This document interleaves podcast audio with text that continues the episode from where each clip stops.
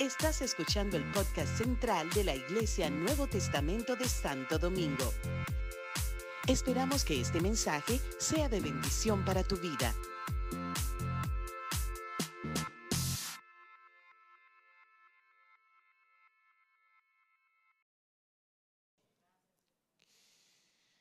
En esta mañana, mis amados hermanos, voy a traer un tema que se llama La actitud determina la altitud.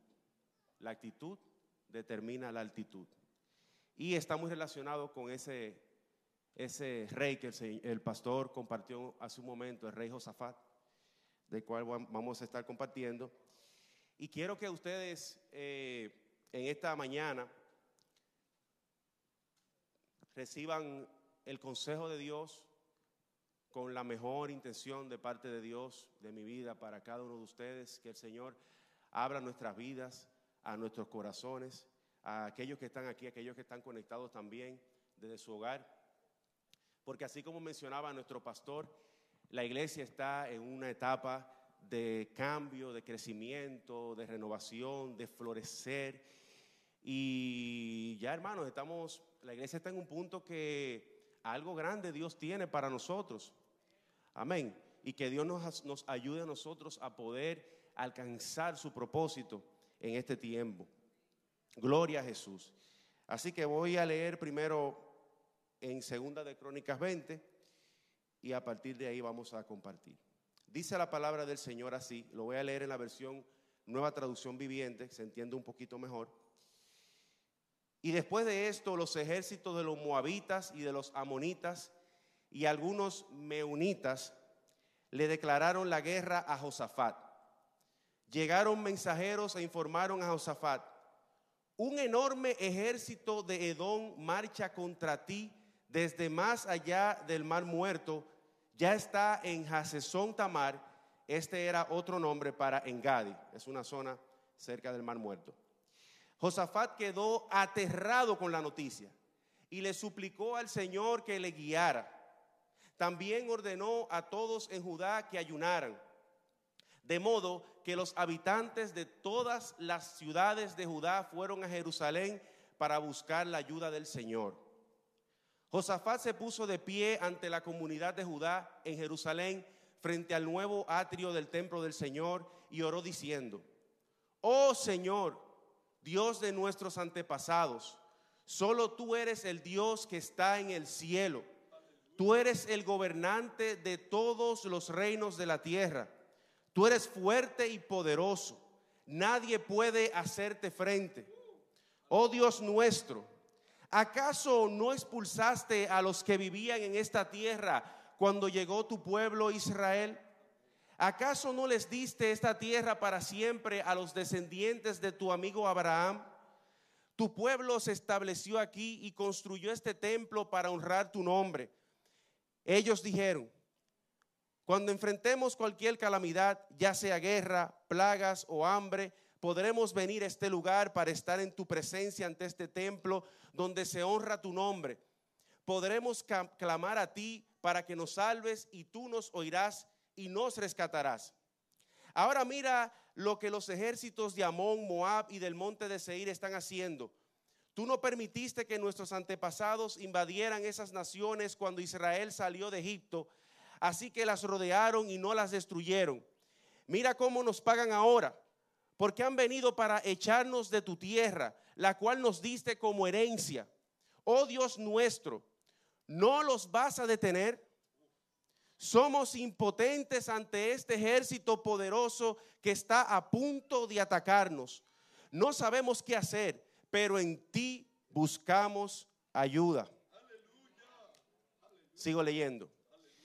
Mientras todos los hombres de Judá estaban de pie ante el Señor junto con sus esposas y sus hijos y aún los niños pequeños, el Espíritu del Señor vino sobre uno de los hombres allí presentes.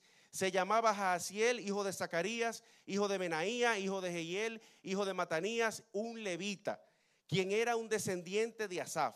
Dijo, escuchen habitantes de Judá y de Jerusalén, escuche rey Josafat, esto dice el Señor no tengan miedo, no se desalienten por este poderoso ejército, porque la batalla no es de ustedes, sino de Dios. Mañana marchen contra ellos. Los encontrarán subiendo por la cuesta de Cis al extremo del valle que da al desierto de Jeruel.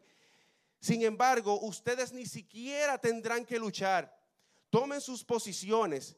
Luego quédense quietos y observen la victoria del Señor. Él está con ustedes, pueblo de Judá y de Jerusalén. No tengan miedo ni se desalienten. Salgan mañana contra ellos porque el Señor está con ustedes. Entonces el rey Josafat se inclinó rostro en tierra y todo el pueblo de Judá y de Jerusalén hizo lo mismo en adoración al Señor. Después los levitas de los clanes de Coat y de Coré se pusieron de pie para alabar a viva voz al Señor, Dios de Israel. Temprano en la mañana siguiente, el ejército de Judá salió al desierto de Tecoa. De camino, el rey Josafat se detuvo y dijo, escúchenme habitantes de Judá y de Jerusalén, crean en el Señor su Dios y podrán permanecer firmes. Créanles a sus profetas y tendrán éxito. Después de consultar con el pueblo, el rey nombró cantores que caminaran delante del ejército cantando al Señor y alabándolo por su santo esplendor. Esto es lo que cantaban. Den gracias al Señor, su fiel amor perdura para siempre. Vamos a repetir eso como si lo estuviéramos diciendo nosotros. Una, dos y tres. Damos gracias al Señor, su, su fiel amor perdura para siempre.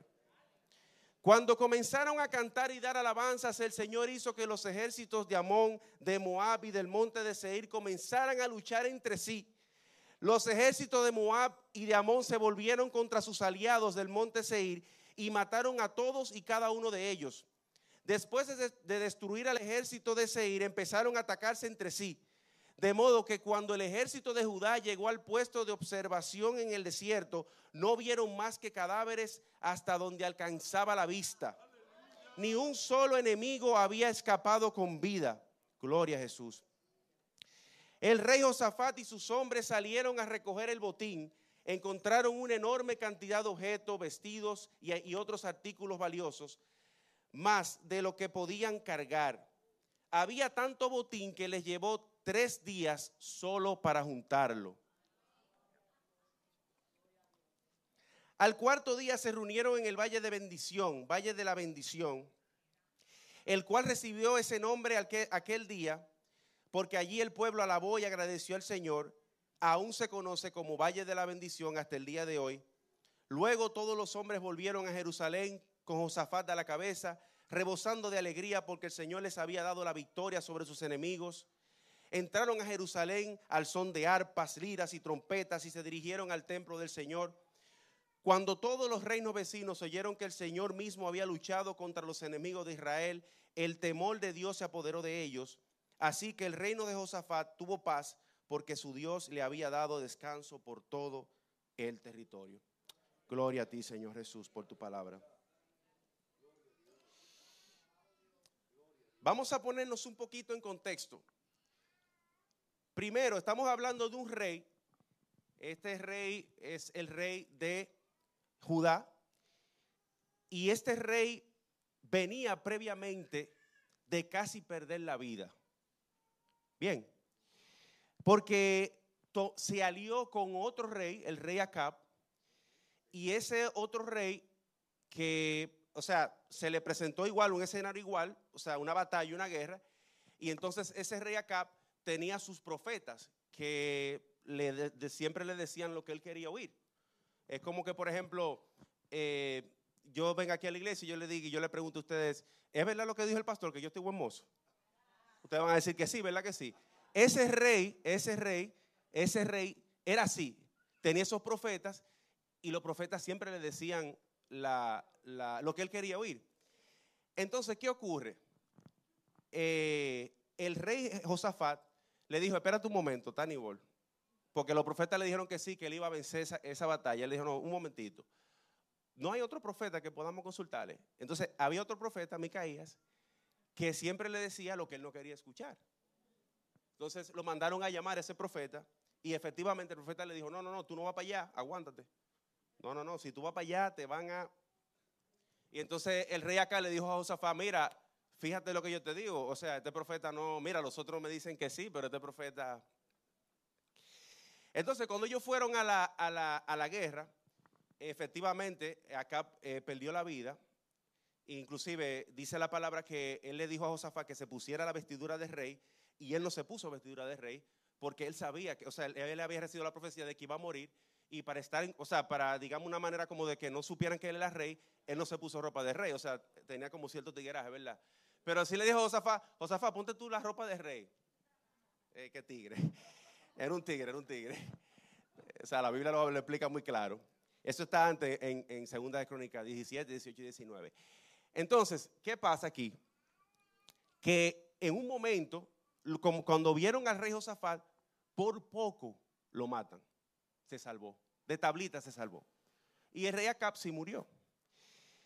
Entonces, cuando luego que terminó esa batalla, esa guerra, eh, uno de los profetas se encontró con el rey Josafat y le dijo, mira, tú, tú, se te, fue la mano, te aliaste con este hombre, eh, pero mira, tranquilo, que Dios ha visto que tú tienes un corazón, que tú estás conforme, que tú vas conforme a la palabra del Señor. Entonces, a partir de ahí, Josafat, ¿qué hizo Josafat? Josafat empezó lo siguiente. Eh, oigan todo lo que hizo Josafat.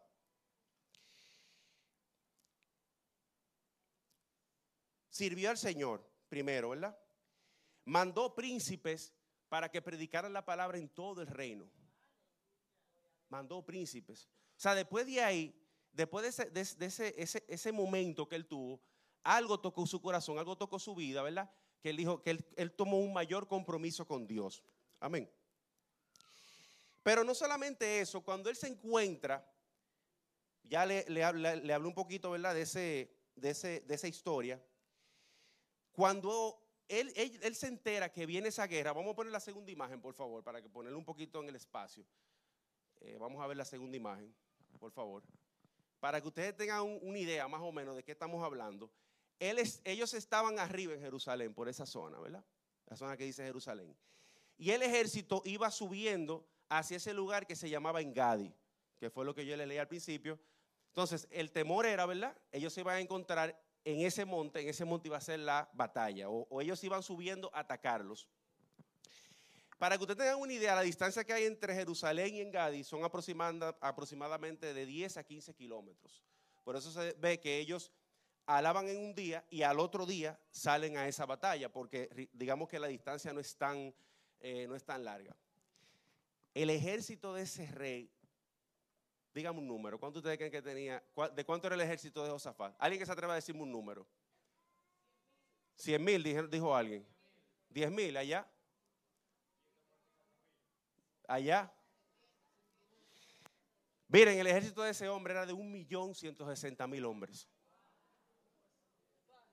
estaba dividido en varios, en varios escuadrones de 200 mil hombres. O sea, estamos hablando de un hombre que tiene una artillería de verdad.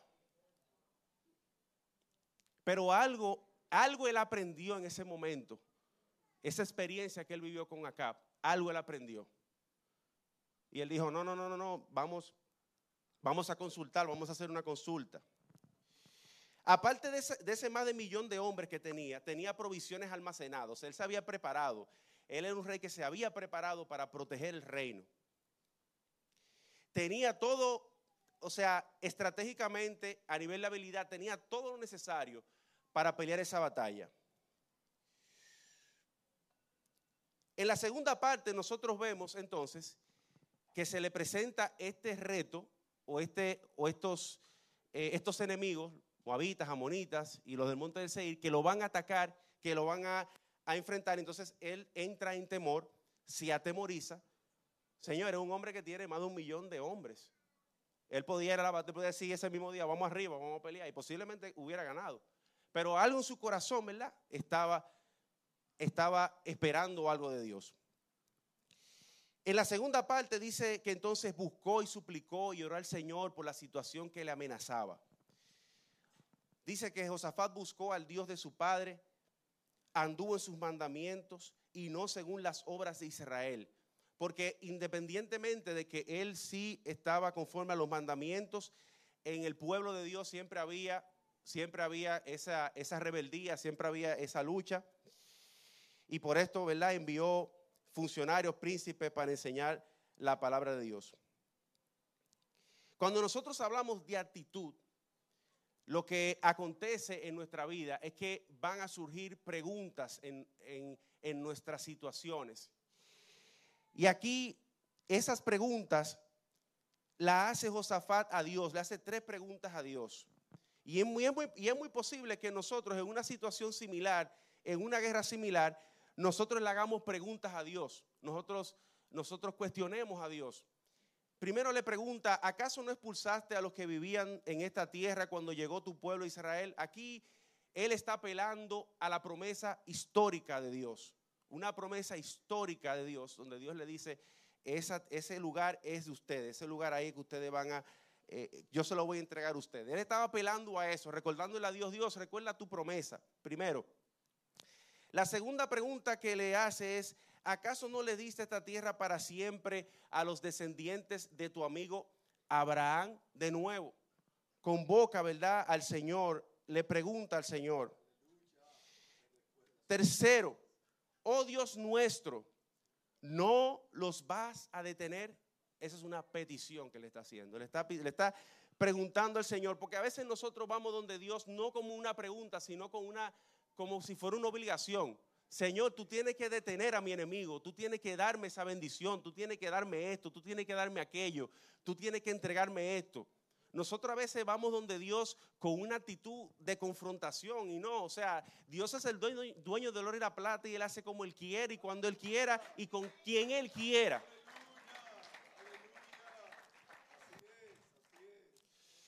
Y yo me pregunto, yo, ¿verdad? Si yo me pusiera en los zapatos de ese rey, ¿cómo yo me hubiera sentido? ¿Cómo tú te hubieras sentido si tú te, tienes que enfrentar con una situación así, con un reto así? ¿Verdad? En el caso mío, voy a dar un ejemplo muy personal. Algunas cosas, o sea, cuando a mí se me presenta un problema así, algunas veces yo le doy tiempo. Dejo como que el tiempo haga como su, ¿verdad? Que Dios y el tiempo haga su... Y algunas cosas las trato lo más breve o lo más rápido posible. Siempre buscando la dirección de Dios. Aquellas cosas que tienen poca importancia, darle tiempo. Y aquellas cosas que tienen importancia neurálgica espiritualmente en tu vida, tienes que correr hacia ellas.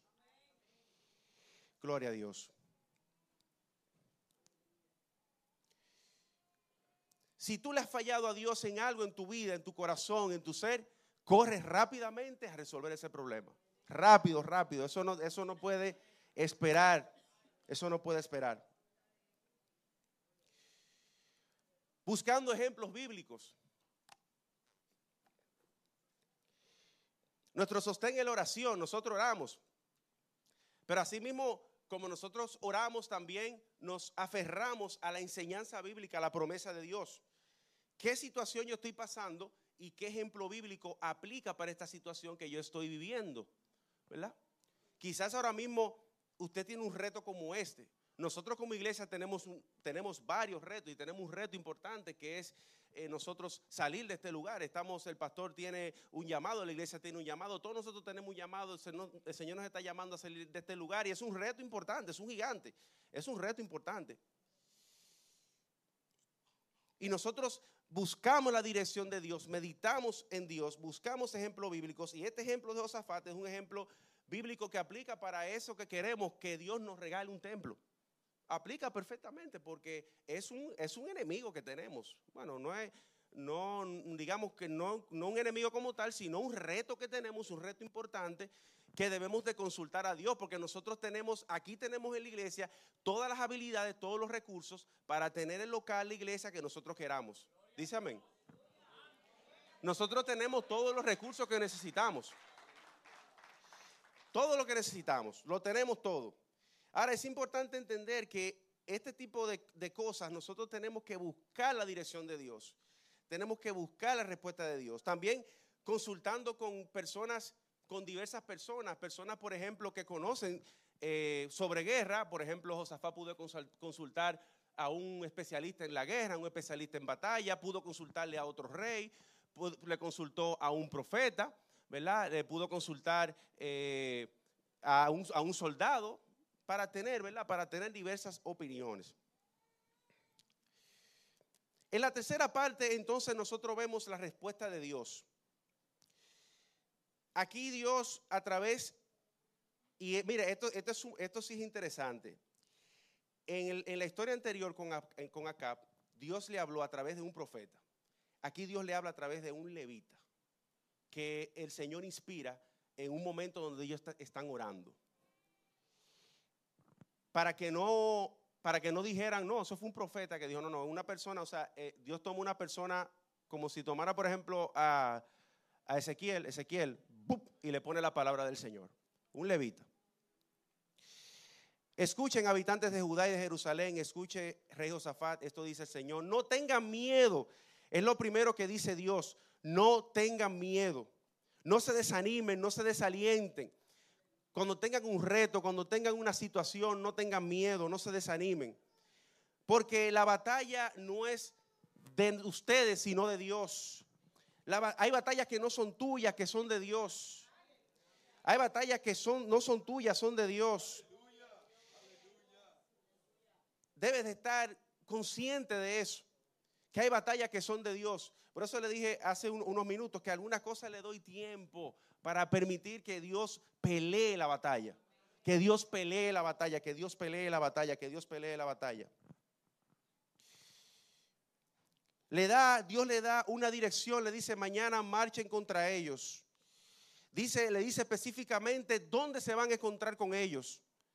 Le dice también lo que ellos van a tener que hacer. Dice, ni siquiera tendrán que luchar ni siquiera, o sea, le está dando una, una orden, o sea, una, le está diciendo lo que tienen que hacer. No tienen que luchar. Eso es lo que tienen que hacer, no tienen que luchar. A veces nosotros queremos luchar. Nosotros queremos luchar y nos desgastamos luchando. Nos cansamos de luchar. Pero aquí Dios lo que, lo que está diciendo es, ni siquiera tendrás que luchar. Ni siquiera tendrás que levantar tu arma. Ni siquiera tendrás nada, no, tendrás que hacer nada, no tendrás que luchar. Tomen sus posiciones y luego quédense quietos y observen la victoria del Señor. Toma tu posición, toma tu posición. ¿Cuál es tu posición? Tú te llamas, ¿quiénes aquí se llaman cristianos? Esa es tu posición. Esa es tu posición. Esa es tu posición. Quédate quieto y observa la victoria del Señor. Y mire, la verdad que ahora mismo esta sociedad, nosotros estamos viviendo en una sociedad que es como si, es como si nos obligara a hacer lo contrario, o sea, nos obligara a no estar quietos, sino estar en movimiento, estar constantemente ocupado, estar eh, constantemente haciendo algo, ¿verdad? Este tiempo que nosotros vamos a estar viviendo, estas 24, 7 horas, 24 eh, horas, 7 días que vamos a estar viviendo, es Dios trayendo algo renovador a la iglesia, a nosotros, mis amados hermanos. Algo diferente. Algo diferente, porque ciertamente pudiéramos acostarnos tarde quizás viendo noticias o levantarnos temprano quizás viendo noticias en el celular o en la computadora o quizás hasta trabajando, pero en el día nosotros podemos hacer un stop de una, dos, tres, cuatro horas y meternos con Dios en oración. Estar quietos en Dios. Dice Salmo 118, 14, mi fortaleza y mi cántico es Jehová, y él me ha sido por salvación. Voz de júbilo y de salvación hay en en las tinieblas de los justos, en las tiendas de los justos. La diestra de Jehová hace proezas. La diestra de Jehová es sublime. La diestra de Jehová hace valentías. No moriré, sino que viviré y contaré las obras de Jehová. Gloria a Jesús. En la cuarta parte vemos entonces ya lo que es la victoria de Dios, donde vemos cómo esos ejércitos entre sí se encuentran y se, entre ellos mismos se, se atacan y se, y se aniquilan entre ellos mismos. Simplemente eh, aquí Dios obrando, ellos simplemente están quietos, están esperando, viendo la situación, lo que está ocurriendo, pero están quietos, ¿verdad? Y, y Dios con su mano, ¿verdad? Otorga la victoria. Es una solución de parte de Dios acompañada de la gracia, el poder y la benignidad de Dios. Mire, es benignidad de Dios porque eh, a veces es un tema, eh, por ejemplo, en la casa hablamos eso, que vemos a veces que Dios es implacable, o sea, como Dios elimina ese, ese, ese ejército eh, de cientos de miles de hombres, se lo pone a que ellos entre, entre ellos mismos se, se vean y se maten entre ellos mismos y luego ven otro ejército y matan el otro ejército. O sea, uno diría, wow, pero Dios es sanguinario, diría uno. Pero cuando nosotros vemos la historia de los moabitas, los amonitas, los, todos esos pueblos, cómo esos pueblos querían apoderarse de, Israel, de Jerusalén, de Judá, de ese, pueblo de Dios, someterlo a los, a los dioses paganos, someterlo a sus, a, a la desobediencia de Dios. Entonces ahí uno entiende por qué pasan este tipo de cosas en la palabra del Señor. O sea, Dios tenía un plan. Dios tenía un plan con ese pueblo. Dios tiene un plan con nosotros. Amén. Y ese ejemplo que nosotros vemos cuando, nosotros, cuando dice la palabra que, que un ejército ataca a otro y luego ataca a otro, mire, la mejor solución que Dios nos puede dar en nuestra vida es cuando no tenemos ni que preocuparnos, ni pensar en el problema, ni pensar en la solución. Esa es la mejor. Esa es la mejor. Muchas veces en tu vida tú has vivido ese proceso en el cual tú tienes un problema, tú le oras al Señor, buscas su palabra y de repente Dios te da la solución. O sea, todo el escenario se pone a tu favor y Dios te da la solución y de repente tú dices, wow, mira, tenía este problema, pasó esto y está solucionado y yo no tuve que hacer absolutamente nada. ¿Le ha pasado? Amén. Así que cuando nosotros hablamos, por ejemplo, eh, de ese tema del, del templo, por ejemplo, nosotros estamos claros que Dios va a mover lo que tenga que mover y va a mover las personas que tengan que mover y las finanzas que tengan que mover y los bancos que tengan que mover y, la, y, la, y los ingenieros que tengan que mover y las personas que tengan que mover para hacer lo que tengan que hacer en el tiempo que tengan que hacer. Amén. Dios te está llamando a ti para darte solución. Si tú estás aquí en esta mañana es porque Dios quiere darte solución darte una respuesta divina. Una respuesta a una, a una vida quizás fría y tibia. Una respuesta quizás a una enfermedad que te ha visitado. Quizás tiene una enfermedad que te ha visitado. Nosotros tenemos una situación ahora en, nuestra familia que hemos estado orando por nuestro suegro, hemos estado orando por, por mi suegro, hemos estado orando por la mamá de Catherine porque somos familia. Es una enfermedad que ha visitado nuestra familia. Estamos orando al Señor, pidiendo al Señor que nos dé respuesta, que Dios traiga un milagro, que Dios traiga una, una solución. Amén. Para traer respuesta a esa deuda que ha tocado tu puerta. Para traer solución a ese hijo o esa hija que se ha olvidado de Dios y de ti. Para traer respuesta a esas dudas y preguntas que tienes. Para eso es que Dios para eso es que Dios trae este ejemplo en esta mañana, para decirte que Él tiene respuesta para ti. Que no importa los ejércitos o el ejército que se levante en tu contra, Dios tiene respuesta para ti.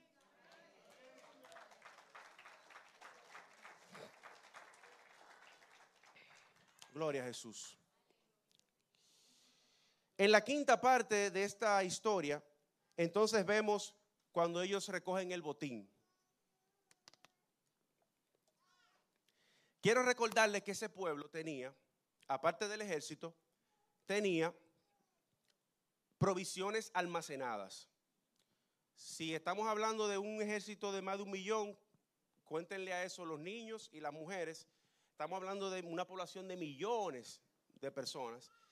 Entonces el rey, de manera sabia, almacenó, ¿verdad? Provisión, o sea que posiblemente ellos no necesitaban eso. Pero Dios le dio la oportunidad de que ellos recuperaran ese botín. El valle de bendición es un valle que está entre dos montañas. Es como si fuera una, imagínense muchas montañas, ¿verdad? Del lado izquierdo y del lado derecho. Entonces en el medio hay un valle inmenso, un valle grande, se llama el Valle de Bendición, se llama así hasta, hasta el día de hoy. Entonces este valle, aquí había de todo, eh, la palabra dice que había, vamos a repasarlo un momentito.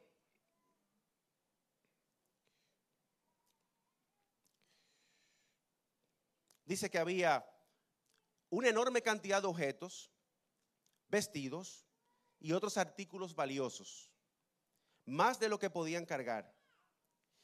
Dice que había tanto que les tomó tres días juntarlo.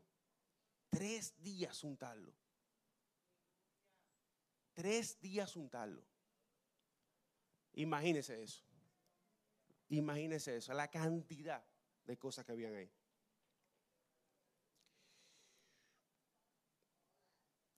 Y bueno, luego de eso, ¿verdad? Volvieron de nuevo a Jerusalén, al norte donde nosotros vimos, y estaban alegres, estaban contentos porque Dios le había dado la victoria. Entraron a Jerusalén cantando, alabando, honrando al Señor. Aquí te tengo una pregunta. ¿Qué tú haces cuando Dios te lleva al valle de la bendición? ¿Cuál es tu respuesta a Dios? ¿Te, olvidas de Dios? ¿Piensas que lo lograste por tus propias fuerzas? ¿Piensas que, era algo que, que simplemente te merecías? ¿Qué haces cuando vas al valle de la bendición? Lo que Dios quiere de nosotros es que nosotros le alabemos y le adoremos en todo tiempo. Que nosotros le amemos en todo tiempo. Las cosas materiales van y vienen, pero Dios siempre está ahí. Siempre está ahí. Si Dios te ha dado, si Dios te ha permitido tú ir al valle de la bendición y tú has recibido bendición de Dios, no te olvides de Dios. No te olvides de Dios. No lo olvides. Ahí que tiene que ser más agradecido Ahí que tienes que tocar tus arpas, tocar tus liras, tocar tus trompetas y dirigirte al templo del Señor. Eso es lo que dice aquí en el versículo 28. Es una invitación a un culto, a una celebración que Dios está haciendo. Así que así como este hombre hizo estas tres preguntas, le hizo tres preguntas difíciles a Dios, diría que son difíciles porque es como cuestionándolo, ¿verdad? Eh, ¿Acaso eh, no expulsaste tú a los que vivían de esta tierra? ¿Acaso no, no, le diste esta tierra a tu amigo Abraham? ¿Acaso no lo vas a detener? Tres preguntas. Dios tiene preguntas para ti en esta mañana. ¿Estás cómodo donde estás? O sea, en el sentido de que, ¿qué más puedes hacer para Dios? ¿Para qué Dios te está llamando? Eso que compartió el pastor breve de los hombres, los hombres están levantándose en esta casa del Señor. Así que si aquí hay un hombre que no está sirviendo al Señor, un hombre que está frío, amado hermano, actívate. Amado hermano, entra, amado hermano, comparte, amado hermano, conéctate.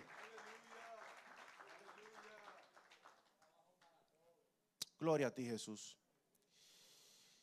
Soy la persona que quiero ser soy la persona que quiero ser.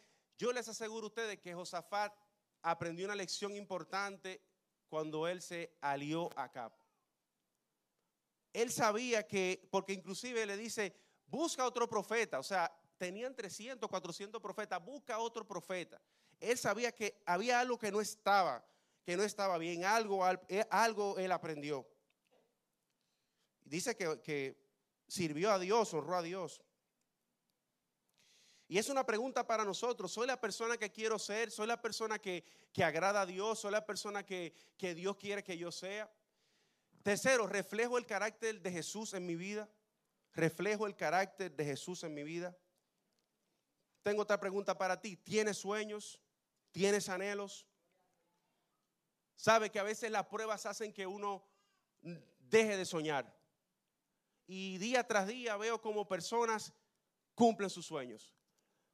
He visto personas que tienen un sueño, por alguna razón u otra, su sueño se enfría y luego en el tiempo retoman, o sea, accionan de nuevo en base a ese sueño y Dios le da el sueño. Dios le responde ese sueño.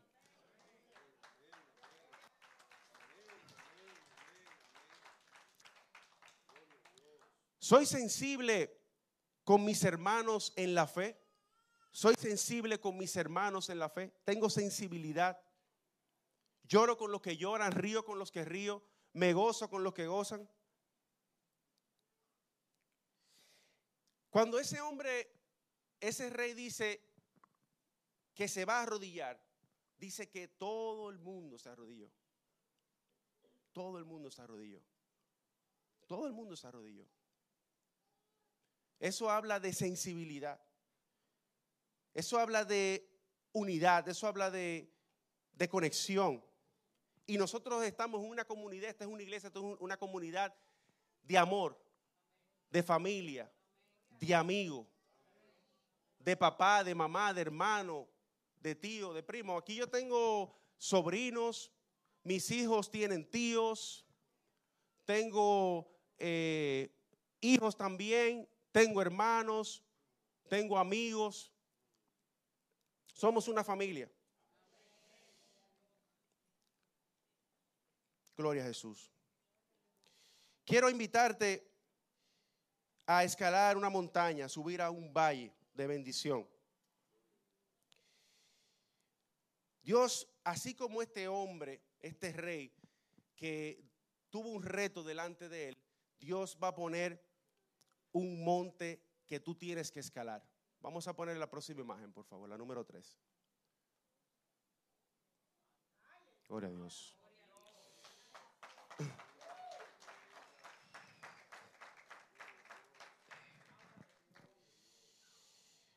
Esta es una, esta es una ilustración, eh, así bien rápida, que preparé ayer. Arriba vemos una persona, un hombre, una mujer que ha llegado a la cima.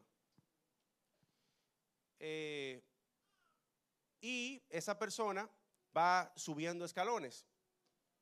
Cada escalón es una, es una, es un paso, ¿verdad? Que yo entiendo que y creo que cada uno de nosotros hemos subido varios escalones. Algunos quizás están más altos, otros quizás están en la mitad y otros quizás están empezando a subir escalones. Vemos primero el escalón del arrepentimiento, la salvación, la sanidad, restauración. Y así vamos subiendo, subiendo, subiendo. A medida que tú vas subiendo, los escalones más altos se te hacen más, más visibles más legibles y puedes seguir subiendo. Eso va acompañado de fe y va acompañado del Espíritu Santo. Y bueno, el fundamento de nosotros es la palabra de Dios. Por eso las montañas que están abajo, ¿verdad? Dice la palabra de Dios, la palabra de la palabra de Dios. Si yo pusiera aquí, por ejemplo, si estos fueran de esos escalones, si estos fueran dos, imagínense que yo estoy aquí y tengo dos escalones. Vamos a tomar, por ejemplo, eh, bueno, por ejemplo, ahí tenemos sanidad y restauración. Imagínense que este escalón es el de la sanidad, ¿verdad? Y este es el de la restauración. Si yo subo aquí, significa que soy sano. Amén. Si subo aquí, significa que estoy restaurado. Y cada escalón es diferente para cada persona, porque cada persona tiene un reto diferente. Los escalones no son iguales para todos nosotros. Cada persona tiene su, su montaña que subir. Amén. Pero digamos que estoy aquí ahora mismo en restauración. Y esto es sumamente importante lo que le voy a compartir ahora. Esos escalones están entrelazados. Ninguno es más importante que otro. Cada uno se enlaza con otro y tiene relación. Eso quiere decir que si yo estoy restaurado y de repente me enfermo espiritualmente, bajo aquí de nuevo y pierdo la restauración y la sanidad. Entonces, si, estoy aquí, significa que debo de seguir mirando hacia adelante, debo de seguir caminando, dando los pasos que tengo que dar. Si no doy un paso, me freno en mi camino hacia la cima. Pero si doy un paso y miro hacia atrás, puede ser que me devuelva. Por eso es que la Biblia dice que no, no debemos volver a nuestras viejas costumbres, a nuestros viejos comportamientos, a nuestra vieja mundanidad, sino que nosotros debemos de mirar como si estuviéramos mirando al invisible, al verdadero, a Jesús, al Salvador, a nuestro Dios.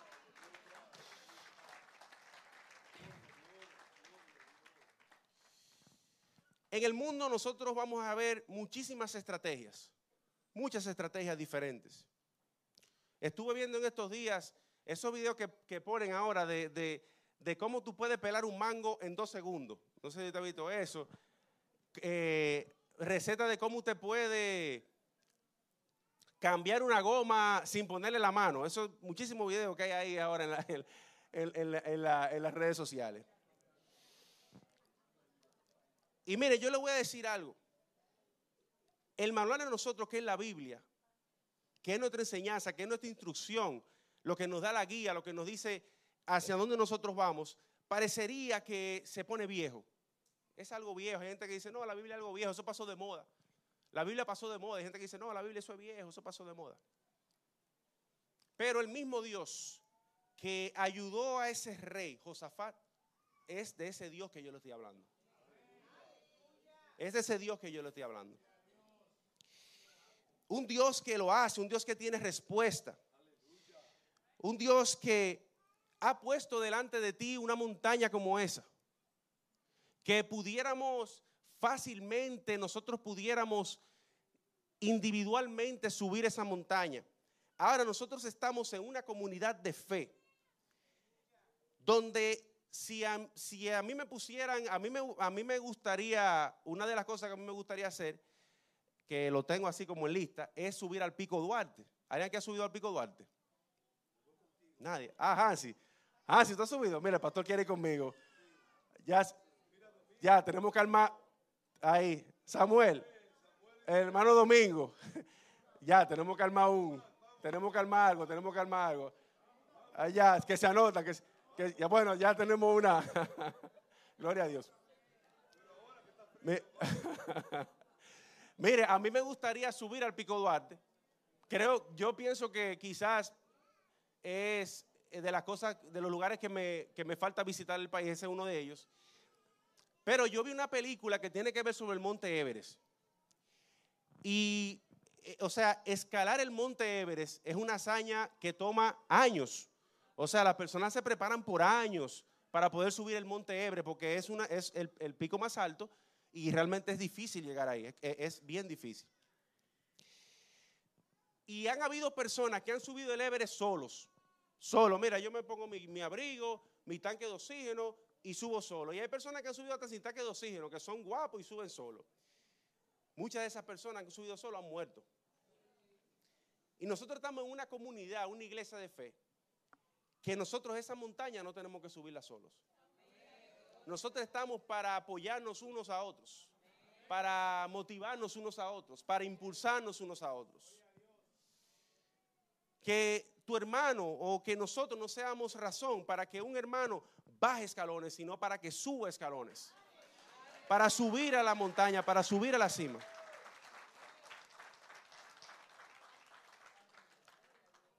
Nosotros eh, el pastor y yo a veces nos reunimos y, y mira hermano, nosotros nos gozamos muchísimo, nosotros a veces eh, hablamos de ustedes. O sea, de buena manera.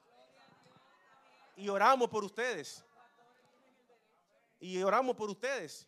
Y yo me gozo, o sea, eh, yo digo, wow, o sea, ¿qué comunidad tenemos? O sea, lo digo en el, en el buen sentido, siempre de manera positiva, siempre buscando cómo como un hermano, una hermana, podemos motivarlo, podemos ayudarlo, podemos, eh, eh, cuáles hermanos pueden ayudar a otros, cuáles hermanos pueden orar, cuáles hermanos podemos, que pueden ayudar con algún ministerio. O sea, eso forma parte de la comunidad de fe. Hermano querido, hermana querida, tienes que involucrarte en la comunidad de fe. Tienes que subir esa montaña. Puede ser que tú llegaste a la iglesia un día y subiste el escalón de la salvación y te quedaste ahí. Quizás ya no, no, me subí arrepentimiento, subí salvación y me quedé aquí. No, no, no, Dios te está retando a dar más. Dios te está llamando a la iglesia a dar más, a, a nosotros poder alcanzar al perdido. Cuando nosotros hablamos de ir a evangelizar, el pastor estuvo hablando el jueves de, nosotros irnos a la calle, nosotros ir a evangelizar. Señores, miren, ahora mismo la campaña está en su, en su, en su tope y eso en la calle, eh, vehículos, gente en motor, bandera. ¿Por qué nosotros no podemos hacer una campaña y salir a la calle con los vehículos y poner bandera y, y predicar que Jesús es nuestro candidato, que Jesús es nuestro presidente, que Jesús es realmente lo que, lo que cambia el alma, lo que cambia la vida? Amén. Gloria a Jesús. Que nuestra actitud esté conforme a la, a altitud de Dios. Que nuestra actitud esté conforme a la altitud de Jesús. Que Jesús viéndonos a nosotros como nosotros somos, no tenía él ni siquiera que hablar con nosotros. Jesús no tenía ni siquiera que hablar con nosotros. Dios no tiene ni siquiera que hablar con nosotros. Pero Él se humanó, Él se acercó a nosotros, Él bajó y se acercó a nosotros, se acercó a ti, amada hermana, a ti, amado hermano, se acercó mi Jesús. Para que tú conocieras el Dios de la salvación, el Dios de, este Dios de Josafat, del rey Josafat que Él he compartido. Este Dios que los ejércitos para Él son como polvo. Los ejércitos para él, él decide lo que van a hacer los ejércitos, cómo los ejércitos se van a mover y qué es lo que los ejércitos van a hacer. Él decide cómo se mueve el país, cómo se mueve la ciudad, qué, qué, qué, es lo que va a pasar mañana, qué es lo que va a pasar la semana que viene, qué es lo que va a pasar hoy. Él es que decide hacia dónde nos vamos a mover, qué es lo que vamos a hacer, qué estrategia vamos a tomar. Él es que lo decide, él es que lo hace. Gloria a Jesús. Así que ponte de pie conmigo en esta mañana. Vamos a orar.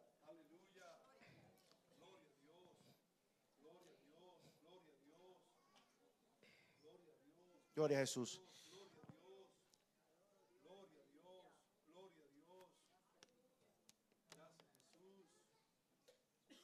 Gloria a Dios.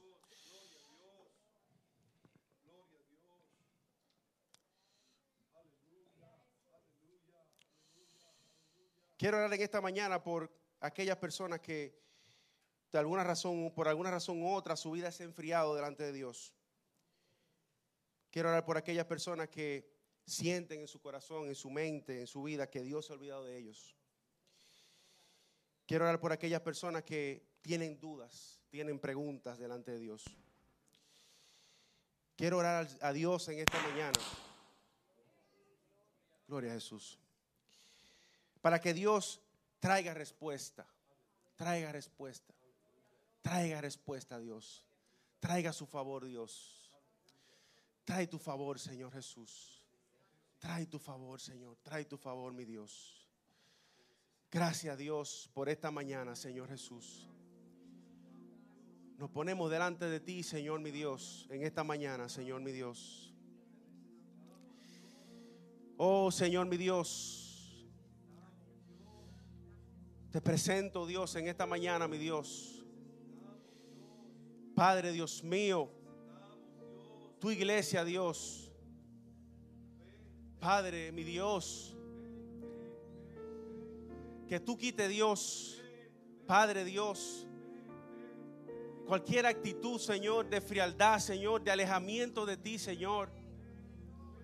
Que tú quite, Dios, cualquier espíritu, Señor, apocado, cualquier espíritu, Señor, desanimado, Dios.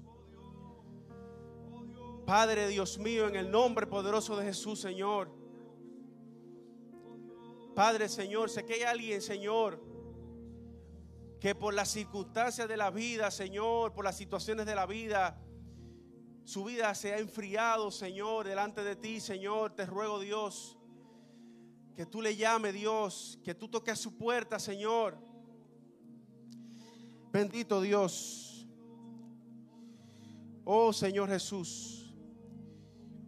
Si aquí hay alguien, Señor mi Dios, que piensa que tú te has olvidado, Señor mi Dios. Yo sé, yo sé, yo sé que aquí hay gente que ha pensado que Dios se ha olvidado de ellos. Yo sé que aquí hay gente que ha pensado que, ¿dónde estará Dios? Dios, ¿dónde tú estás? Tú te has olvidado de mí, Dios. No te siento, Señor, no te percibo, no veo respuesta de ti. Oh Señor, oh Señor, por aquellas personas que, que tienen dudas, Señor, de ti, de su fe, Señor. Padre Dios mío, que se han, Señor, de alguna manera involucrado con el mundo, Señor. Padre Dios mío, con las cosas del mundo, Señor. Y ahora tienen más preguntas que las que tenían antes, Señor mi Dios. Padre Dios mío, en el nombre poderoso de Jesús, Señor. En el nombre poderoso de Jesús, Señor. Padre Dios mío, levanta, Señor, una generación, mi Dios. Padre, que te sirva a ti, Señor. Una generación, Señor, que tú inquietes desde la mañana temprano, Señor, a buscarte, Señor, a ti. Padre, mi Dios. Oh Jesús, que tú levante hombres y mujeres, Señor, que te sirvan. Ahora que estamos levantando, Señor, con tu poder, el ministerio de hombres, que tú levante hombres, Señor, que te sirvan, Señor. Que tú la traigas con cuerda de amor, que ellos corran a ti, Señor. Que ellos corran a ti, Señor. Que nosotros no tengamos ni que llamarlos, que ellos corran a ti, Señor, mi Dios. Padre, así como dice tu palabra, Señor, por el poder de tu Espíritu Santo, Señor mi Dios. Oh Dios mío, Señor, te lo pedimos a ti, Señor mi Dios. Te lo rogamos a ti, Señor, en el nombre poderoso de Jesús, Señor. Una iglesia que te ama, Señor, que te sirve, Señor, que está apasionada por ti, Señor. Padre Dios mío, si hay algún joven, Señor, Dios mío, algún joven, Señor, que está triste, Señor, que está alejado de ti, Señor. Tráelo, Señor, con cuerdas de amor, Señor. Tráelo, Señor, con cuerdas de amor, mi Dios. Tráelo, Señor, tráelo, tráelo, tráelo, Señor, mi Dios. Padre, en el nombre poderoso de Jesús, Señor. Bendito eres, Señor Jesús. Bendito eres, Dios. Gloria a ti Jesús. Gloria a ti Señor Jesús. Gloria a ti Señor Jesús. Gloria a ti Señor mi Dios. Aleluya, aleluya. Gloria a ti Señor. Vamos a cantarle al Señor. Gloria a Dios. Aleluya. Gloria a ti Jesús. Dile conmigo. Muros rodeando estoy. Pensé que caería hoy, mas nunca me has fallado, Dios.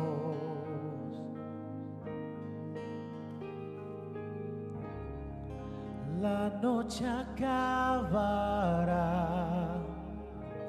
tu palabra se cumplirá mas nunca me has fallado, Dios. Gloria a Dios. Si estás viviendo en tu vida personal alguna situación donde necesites la intervención divina, que sea Dios el que va a pelear por ti, luchar por ti, darte esa victoria que estás esperando.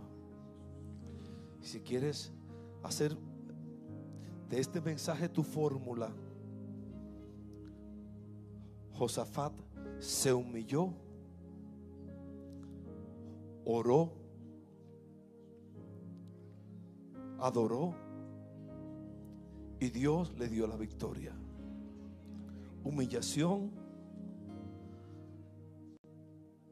más oración, más adoración es igual a victoria. Si estás pasando por una situación, yo te invito a venir, que pueda, podamos juntos adorar al Señor aquí delante de Él y cantarle y, esperar en Dios, esperar por esa victoria que el Señor nos va a dar. En ti confiaré, tu promesa sigue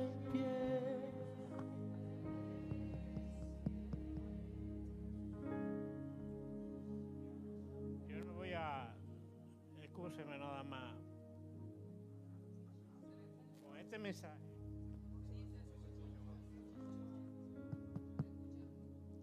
De Máximo. Eh, eh, es algo relacionado con el templo, pero quiero hacer una, una pequeña introducción, ¿verdad? Y es que la vida del cristiano y la vida de cualquier persona, indiscutiblemente que es una guerra diaria, es una guerra diaria, para las cosas que uno quiere conseguir. Entonces hay cosas que uno hace a veces por, por sí o la hace con la intervención de Dios, con la guía de Dios. Que esa es la diferencia que tiene que haber entre una persona no creyente y una persona creyente. Pero hay una guerra siempre. Una guerra, llámele guerra al reto que tenemos o algo que queremos conseguir.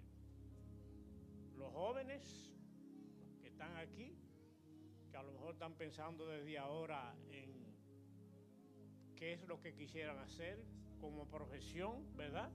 Eso es un reto. Eso es un reto. Y entonces hay que ver cómo se camina hacia eso, hacia eso, ¿verdad?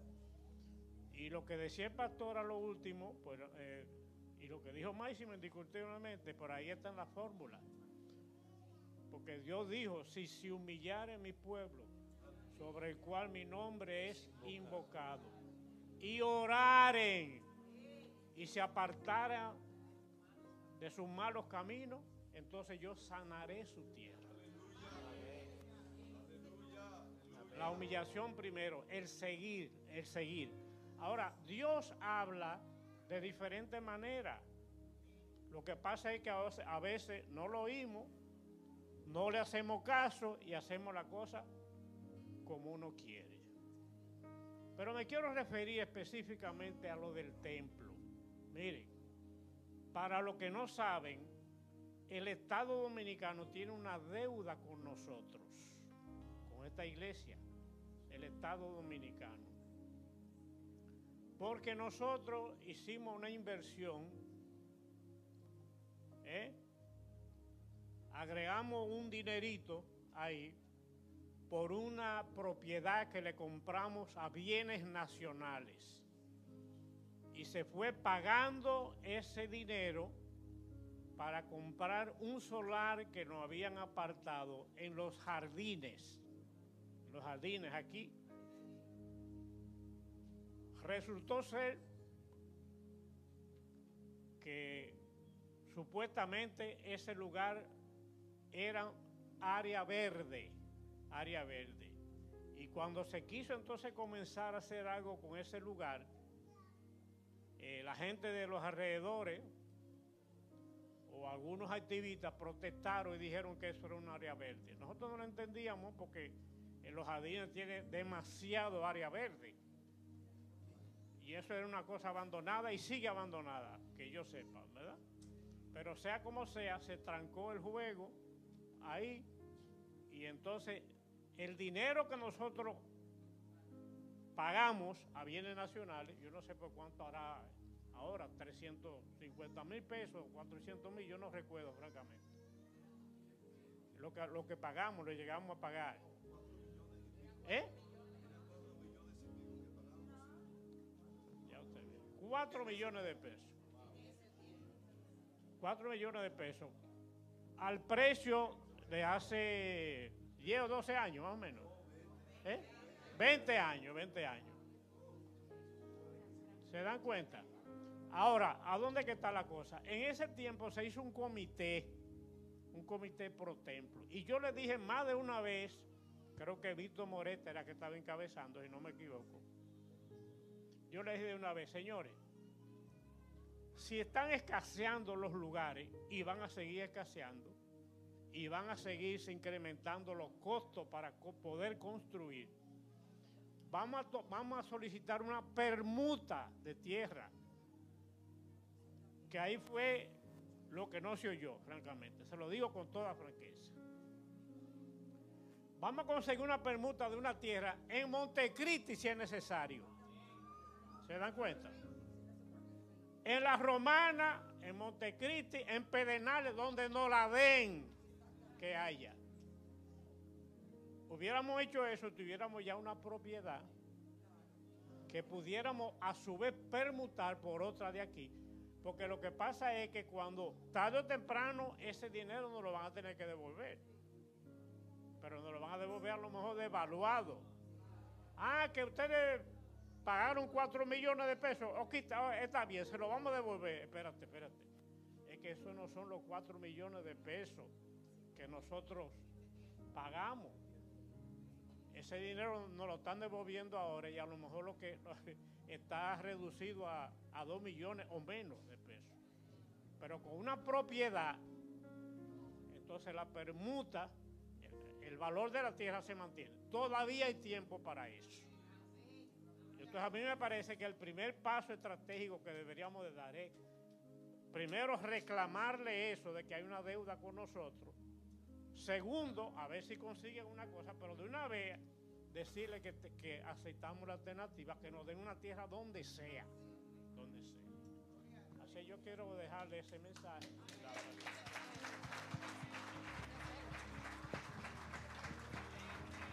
En ti confiaré, tu promesa sigue en pie, tú eres fiel. Confiado andaré, en tus manos estaré, siempre has sido fiel. Fiel. Dile, la noche acabará. La noche acabará. Tu palabra se cumplirá. Mi corazón te alabará. Dios, Cristo mi Salvador, cúbreme con tu amor, corazón te alabará, en ti confiaré, en ti confiaré, tu promesa sigue en tú eres fiel, confiado andaré,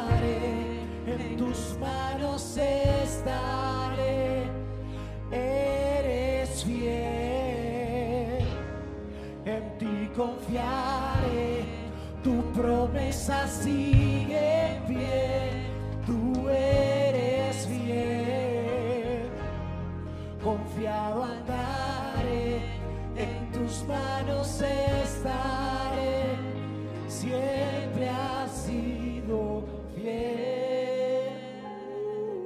Aleluya. Max, recuérdame el tema de tu mensaje, tu actitud. La actitud determina la altitud. Para llegar a la cima necesita actitud. Dijo Filipenses capítulo 2, verso 5, que todos tengamos la actitud que tuvo Cristo el cual no estimó ser igual a Dios como cosa a qué aferrarse, sino que se despojó de su gloria, se despojó, se quitó su, su traje de su deidad y se hizo hombre como tú y como yo. Se humanizó. Esa actitud de obediencia. ¿Qué actitud traemos cuando venimos a la casa de Dios? Yo a veces miro así como para los lados. Ustedes me han visto mirando. Que yo como que me dicen y me relajan a veces, como que yo doy la vuelta mirando y buscando gente. Y es como buscando la actitud de alguno. ¿Qué actitud tú tienes cuando estás en adoración? ¿Qué actitud tú tienes cuando estás se está predicando, por ejemplo?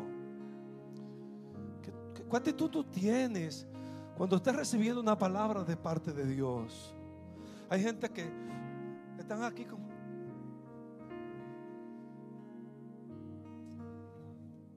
Como cuando que esto... O así. O se sientan como... Tú has visto cuando tú estás hablando con tus hijos. Que tú le ven acá fulana, ven acá, ven acá Abril, ven acá.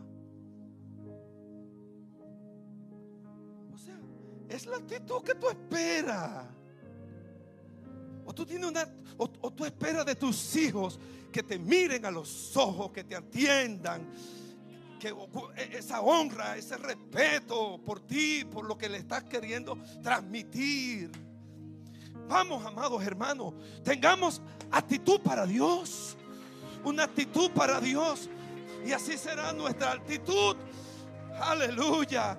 Y así vendrá la actitud también de capacitación, de ser capaces para lograr lo que Dios tiene para nosotros. En el nombre de Jesucristo.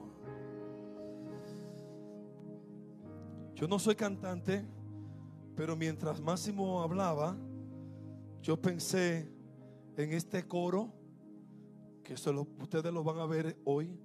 Lo tienen. Yo lo mandé para allá, para cabina. Es un coro que canta nuestro amado Marino, Estanislao Marino. Los que vienen los jueves aquí saben porque lo hemos cantado aquí. Va- vamos escalando peldaño. Y vamos buscando una cruz. Camino angosto. En Cristo es mucho mejor. Vamos escalando peldaños. Vamos llevando una cruz. Sigamos el camino angosto. Que en Cristo es mucho mejor. Ya viene la recompensa. Ya no voy a llorar.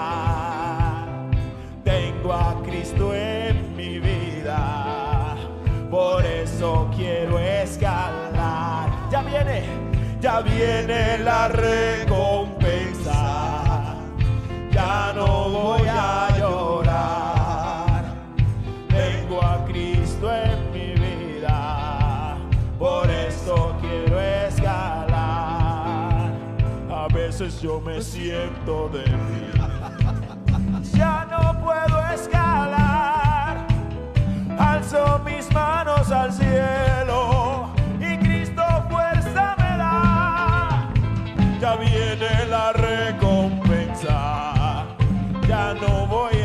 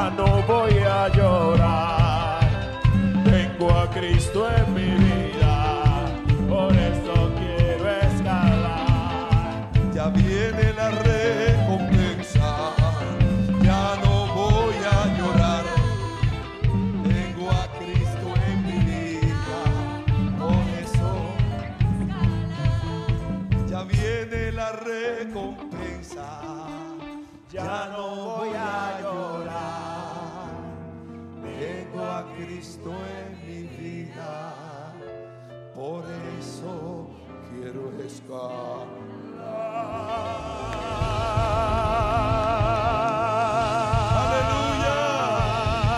Aleluya, Aleluya, Aleluya, hasta que lleguemos, hasta que lleguemos al cielo, a nuestra meta, al supremo llamamiento de Dios en Cristo Jesús. Gracias, gracias, Máximo, por wow, wow, wow, wow. El Espíritu Santo me puso a Josafá mientras le daba el reto de la oración. Y ese era el mensaje de Máximo. Él no me comunicó, yo no sabía nada. Eso vino del cielo. ¿Cuántos levantan sus manos al cielo? Dan gloria al Señor. Padre, gracias por este día, por desafiarnos a escalar, a enfrentar nuestros enemigos, nuestros gigantes, creyéndote a ti, esperando en ti, confiando en ti. Gracias Señor, gracias Dios, gracias Dios, gracias Dios, gracias Dios, gracias Dios, gracias Señor, gracias. Gracias Señor por tu llevarnos a un nuevo escalón de fe, por tu llevarnos a un nuevo nivel de fe. Gracias Señor. En tu nombre escalaremos. En tu nombre avanzaremos. En tu nombre subiremos. En tu nombre llegaremos. Gracias Señor. Te pido Dios tu bendición para esta iglesia. Para una, para cada uno de mis amados hombres y mujeres que están aquí, Señor, sus familias, estos jóvenes, estos niños, nuestros, nuestros hijos. Tu gracia, tu bendición, tu cuidado esté sobre cada familia aquí representada. Bendícenos. Te presentamos desde ya esta jornada de oración. Levantamos delante de ti esta cadena de oración. Tú nos confirma por tu palabra que tú nos convoca, que tú nos invita a humillarnos, a rogar, a esperar, a confiar. En tu nombre, Señor, en tu nombre, en tu nombre, en tu nombre, para ti. No, es para ti, es para ti, es para honrarte a ti, es para buscar tu rostro. Mi corazón ha dicho de ti, buscad mi rostro. Tu rostro buscaré. Gracias, muchas gracias te damos, Señor. Llévanos en paz con la bendición del Padre, del Hijo y del Espíritu Santo. Amén. Amén. Dios le bendiga, iglesia. Dios le bendiga, iglesia. Dios le bendiga, iglesia. Aleluya.